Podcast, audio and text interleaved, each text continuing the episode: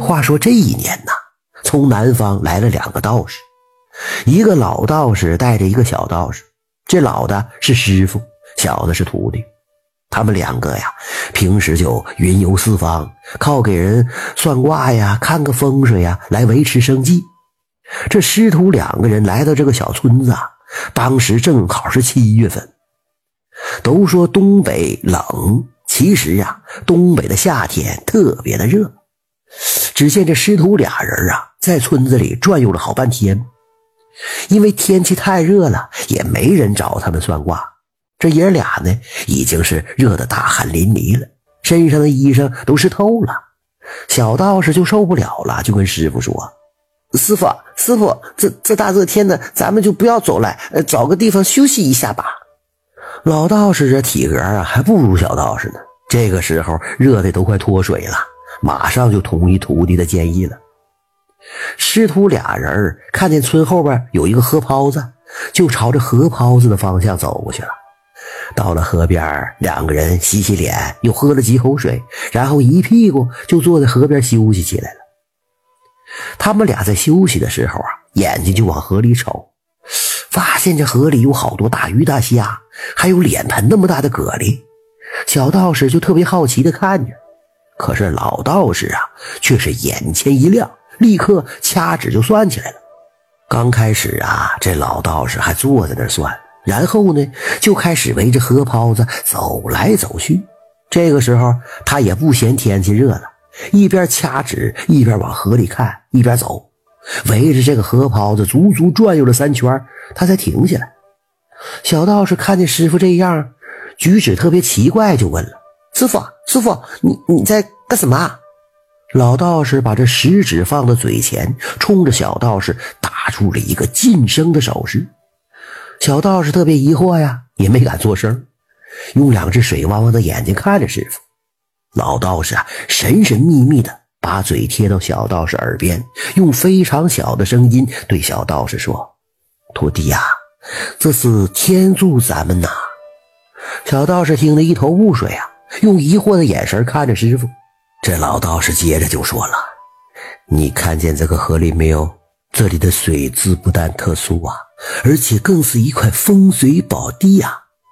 为师刚刚算了好几卦了，断定在这个河泡子当中必定有一只千年老龟啊。”小道士一听有千年老龟，一下子就精神了。老道士接着说：“这只千年老龟的两只眼睛可是夜明珠啊，乃是旷世奇宝。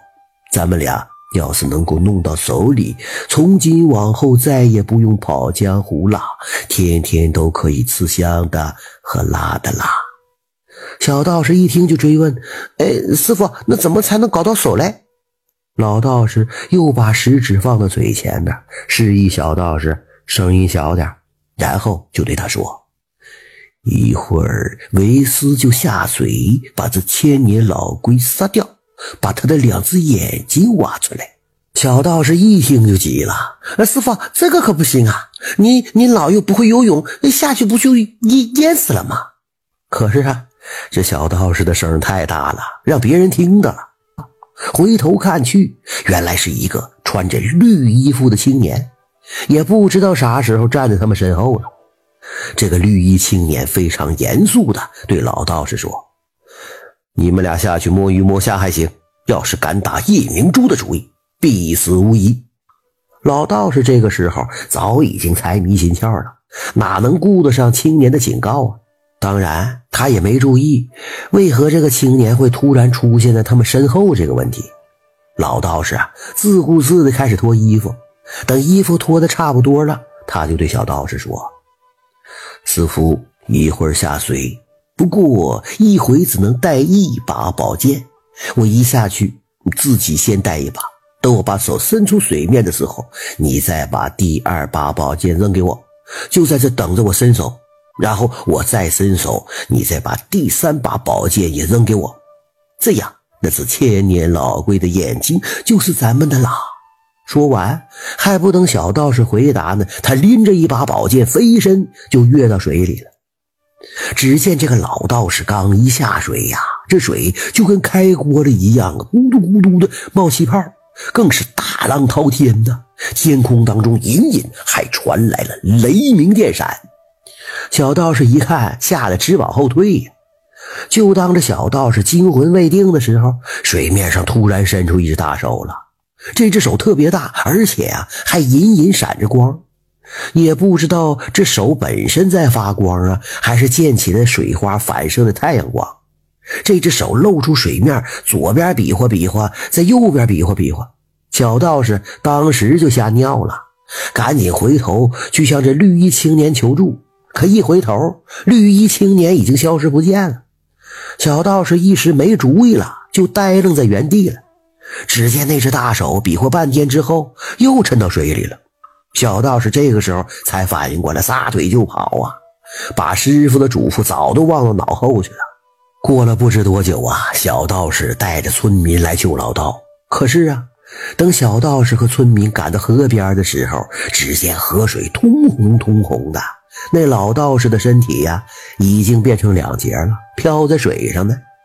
小道士见此情景，当场就放声大哭啊，身体扑在河边，嘴里念叨着：“师父啊，师父，都怪我呀，都怪我。”可是啊，不管这小道士再伤心再哭，老道士也活不过来了。就这样，老道士下水捞宝不成，白白的搭上了自己的性命。可小道士呢，更是内疚不已啊，后悔自己没听师傅的话，更恨自己胆小。不知道在什么时候啊，这小道士悄悄的就离开这村子了。至于他去哪儿了，也没人知道。后来呀、啊，这件事儿就在当地传开了。